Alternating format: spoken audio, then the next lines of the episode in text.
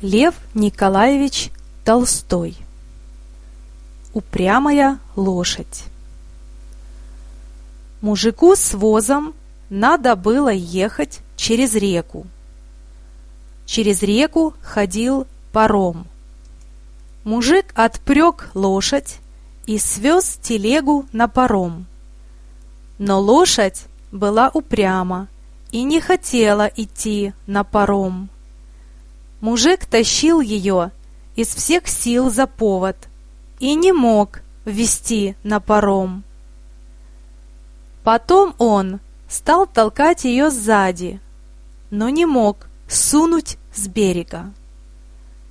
Тогда он вздумал тащить ее за хвост, прочь от воды. Лошадь была упряма и пошла не туда, куда ее тащили, и вошла на паром. Конец сказки.